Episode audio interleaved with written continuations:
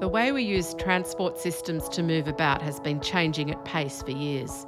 Against a backdrop of climate change, increasing urbanisation, and shifting human behaviours, transport planners have more dynamic factors to consider than ever before. With limited space to accommodate everyone's needs, how can we effectively plan and build more sustainable, equitable transport networks? Hi, I'm Jill Hannaford, GHD's Global Future Communities Leader and host of What's Now, What's Next, a snackable podcast series exploring today's challenges and tomorrow's opportunities for our communities, and importantly, how we can support thriving places and spaces that put people first. I'm joined by Transport Market Leader for Tasmania and engineer Samantha Chapman, awarded the 2022 Tasmanian Young Professional of the Year by Engineers Australia. Samantha joins us from Hobart. And I'm also joined by David Hurren, leader of GHD's UK transport team, who is dialing in from London. So, we're here today to have a conversation about uh, transport and mobility in particular.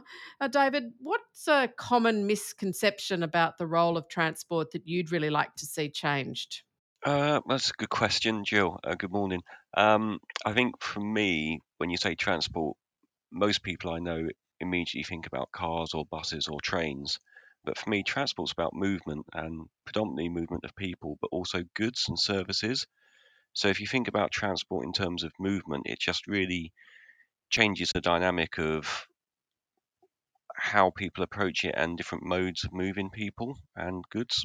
And Samantha, your perspective on this you come from a very different part of uh, part of the world and you have um, a different range of experience to david what's your perspective on the role of transport I see the role of transport as really being an enabler in society. I think I definitely agree with David's points around moving away from thinking just about car transport and, and throughput, but I also think there's another step in thinking about it more in terms of um, mobility and access and what what the actual need is that someone needs to connect to, which brings transport more into that complex field of social and spatial um, environments that it sits in. And we're probably talking a lot these days about inclusion and and uh, diversity of of thought and types of um, community responses. Um, Sam, I'll come to you. How can transport respond to those views of the community when they're very different members of the community and everybody wants seemingly different things? I think a really critical part of that is that there is a lot of space uh, within our networks. There is space for everything, but not every street uh, can perform every function. Uh, so, from a practitioner perspective, what I like to look at is really looking at things at a holistic level rather than at the hyperlocal sort of should this be a car park or a bicycle lane here? And there's a lot more consensus when we start engaging in it in a values based discussion. Yeah, it's really, really important, I think, to get those community perspectives. But David, Samantha mentioned um, thinking of transport as an enabler. What's your take on the views of the community and catering for the variety of people within our populations? Yeah, I think Samantha's spot on in terms of let's move away from just thinking about infrastructure and what we're actually looking at and whether it's moving radial traffic or goods and services through an area or whether it's just permeability through a space and then how people wish to move. And obviously, there's all kinds of impairments on that, whether it's the physical space or physical impairments of people. And it's just trying to get the right blend of infrastructure and interventions to enable everyone to uh, feel comfortable and move through a space, uh, whether that's via powered mobility or walking and cycling, and just trying to get the balance in any particular space right to enable that is really important. And there's lots of differing um, designs coming out, and uh, we went through in the UK quite a big move towards shared space in the early 2000s which is really not good news for um, visually impaired people, for example. So, taking those lessons from what's gone wrong elsewhere and trying to bring them into other designs so that you can actually make everyone feel safe and secure and make movement easy uh, is exactly what we need to be doing when we're looking at how we design spaces. Samantha, David's really touched on there something that I'm really interested to explore, and that is around behaviours and attitudes towards different modes and different use of space. Um, how do you think that um, attitudinal change or behaviours really impacts the arrival of different transport modes and the decisions that um, governments and the like need to make about how we move around? I think it's it's really challenging. Is probably the simplest way to put it. Um, particularly in Australia compared to um, over in the UK and and other regions of the world, we are very used to uh, certain luxuries around private vehicle travel. Um, and there's a huge um, understanding and education piece around people going on that journey of seeing the actual other benefits and freedoms that that are realized through traveling by modes that aren't necessarily private vehicle travel. Um, and, and that manifests in a lot of what we do in resistance against projects that change for new modes or new uses of space. But there's a real trend where, although that initial resistance there, if a project is delivered on that need basis and you get that user group up, they start to really see that benefit and see that that change was actually a really positive one. Yeah, and David, have you got some examples from the UK that highlight that um, understanding once the change has occurred? Oh yeah, I think um, has really hit the nail on the head there in terms of, you know, it's about engagement, isn't it? And if you talk to people, and you, Jill, you know about our lovable um, thing within future communities. I'm a big believer of our lovable ethos, and people know what makes their space special. They know what works, they know what they like, they know what they want to keep.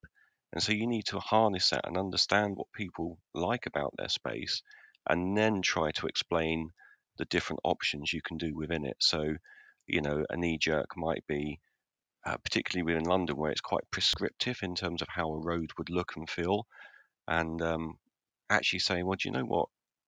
We well, actually, we did a scheme in Brixton where we completely redesigned the streetscape, took a lot of traffic out because we didn't need it, and we could do that via automatic number plate recognition, um, just so that any traffic that didn't need to be there was taken out of that road, which immediately changed the feel of the space.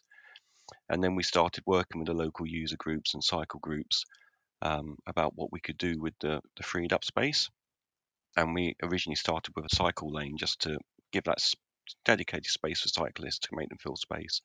And the response we got was really surprising because the cyclists just turned around and said, "Well, if you've taken all this traffic out, we don't need a cycle lane. We feel safe. We feel comfortable. The road, you know, cycles can go on roads. We don't need dedicated infrastructure if it's a safe environment." Uh, and we could give all of that extra space to pedestrians and the shop fronts along the road for cafe space. So it's surprising what you can do when you really get into that granularity of detail. And on another scheme, um, when we looked at the pedestrian flows and we used a bit of movement strategies data, and I'll come on to that a bit later. Um, but actually, where people are going to move, Transport for London, they like a footway, a road, a footway. And we built a case saying, well, actually, no one's actually going to lo- use the northern footway. It's not on any kind of desire line. It's just wasted space and we took Transport for London on that journey. And in the end, we managed to get a six metre footway right outside the development where everyone's going to congregate, more piazza space, uh, and shifted the whole carriageway north and took the northern footway away, which just was a much better use of space. But unless you either listen to what's right for that space, deal with the um, and engage with local community, and or take the highway authorities on, um, you're never going to make prove that case, and you do need good data to underpin any of our crazy ideas. Yeah, look, I can imagine the the data piece is just absolutely critical to this. So, you've spoken about the movement data, um, the recognition of number plates. Um, Samantha, what what's your experience in how important the data that we have on movement of uh, people is to um, better transport planning? I think data is is super important, but more important is is that it's the right data and that it's providing that understanding. Um, I think so often we think about transport projects in terms of you know, how many cars or how many, um, you know, people are traversing a particular path, but some of the really um, innovative and emerging data sources that are actually looking at the purpose of the movement and that full end to end sort of trip. So that's where, um, you know, looking at number plate recognition, you can get where they start and end. And similarly, if we look at different things like spend data or cellular mobile phone data for people's journeys, we can start to understand a lot more about why they're moving um, rather than just where they're currently moving. Yeah, look, and I think the why of movement is, uh, is something we're going to fundamentally need to understand around the world um, as we do our planning for transport systems of the future. How do you see, David, the ways that we're working now?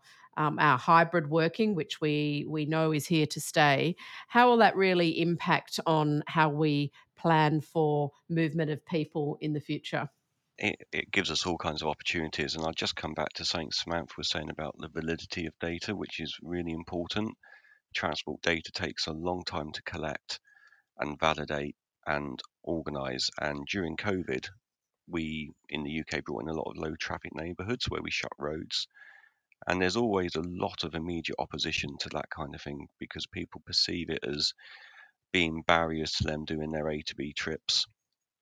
And a lot of these schemes got hijacked via Facebook groups and bits and pieces, and local authorities didn't have any real qualitative data to be able to push back against these groups, and they came out. And with some of the movement strategy data we have, being able to give a well, this is how people are moving by mode, via time, day by day, week by week prior to the interventions. And this is what's happening now, and this is what's happening the day after, and this is week by week. So you've got live data to show how those travel patterns change. It really helps um, solidify views on whether the schemes have been successful or not. So I think that's the first thing that's really important.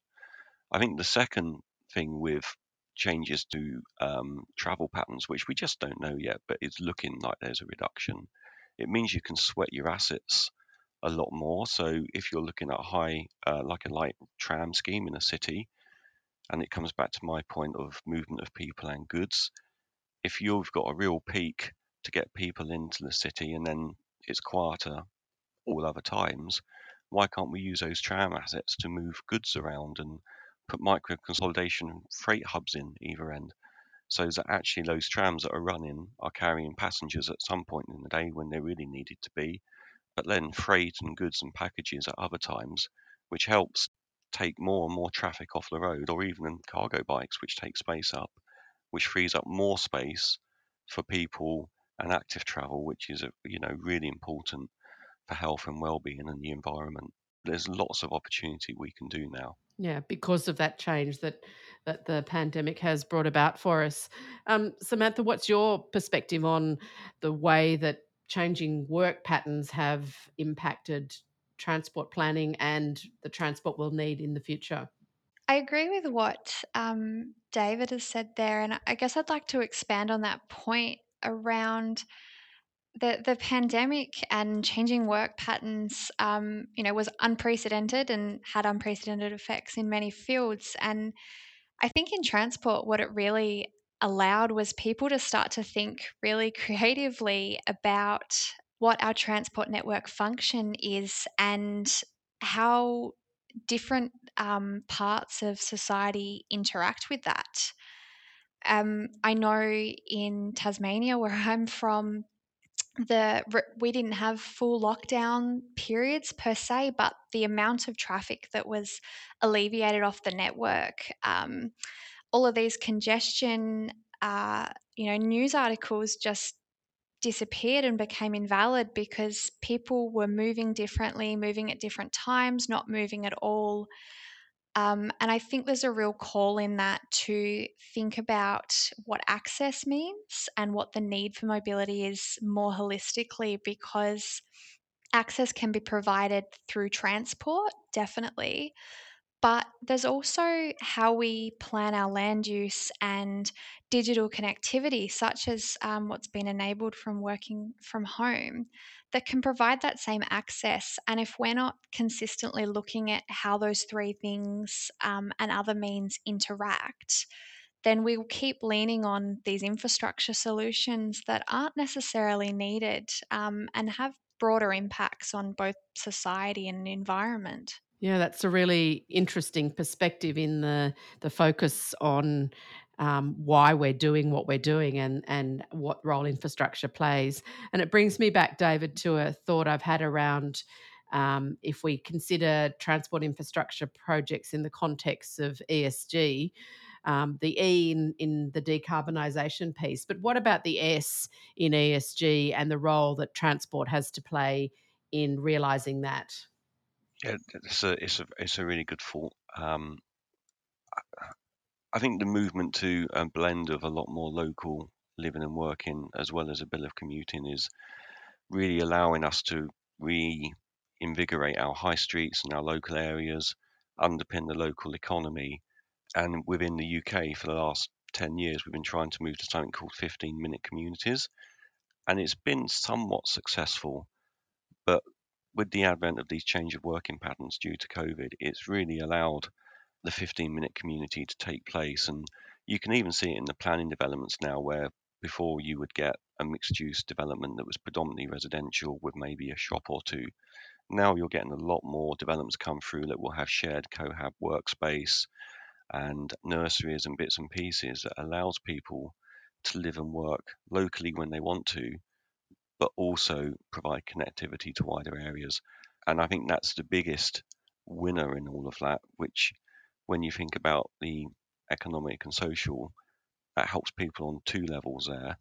And environmental, just removing those longer trips and allowing people to use active travel, which is walking and cycling, and and even micro mobility like scooters and e-bikes is really going to be good for the environment. So we're in a really good position to try and take advantage of what was essentially a really bad thing in terms of COVID, but has affected us much for the better in terms of community. So, another thing I'm curious about is what your perspective is on the role that transport planning can play in uh, better and more accessible use of places and spaces. Sam, can you give me your thoughts on that? It's it's important to acknowledge the amount of our actual public space that that transport occupies. Often it's up to 80% of our public space is road space, which is is quite a significant part. So it's important to consider how um, you know transport can actually interact with with place uses to make sure that we're getting best use of our um, public space for all. I think in terms of um, accessibility and inclusivity as well, there is a real positive shift in industry towards um, considering universal design when we think of transport. Not everyone has a driver's license and or are able to get a driver's license. I, I know where I am. I think it's it's less than seventy five percent of the population has um, the ability to, to drive a private vehicle, and so when we look at our transport networks, we should be looking at ways that everyone can use because when we look at universal design and start to look at modes and ways of moving that that are truly universal then that you know 70% of the population that is able to still use private vehicle travel these modes and means also suit them. Um, it just means that we're more broadly capturing that full population there so it's been really good chatting to you both today and hearing your perspectives. Uh, we started by thinking about um, some of those misconceptions about the role of transport uh, and how we can use transport to really influence and impact the type of places and spaces that we want to have. We've also talked a lot today about the changes in attitude and behaviour and what we can do with that information and data to make sure that we are really enabling uh, transport infrastructure to guide us to the places that we want to have in the future. When we think about the changes to the way we work, the role um, of how people move is absolutely fundamental to the design of not only the transport infrastructure, but to that inclusive uh, places and spaces that we're all seeking, ensuring that really nobody is left out of being able to move around and work in a modern urban environment. You've been listening to David Hurren and Samantha Chapman exploring the topic of mobility. To hear and read more on their perspectives and explore other topics relevant to our future communities, visit ghd.com forward slash now next. I'm Jill Hannaford. Thanks for joining us.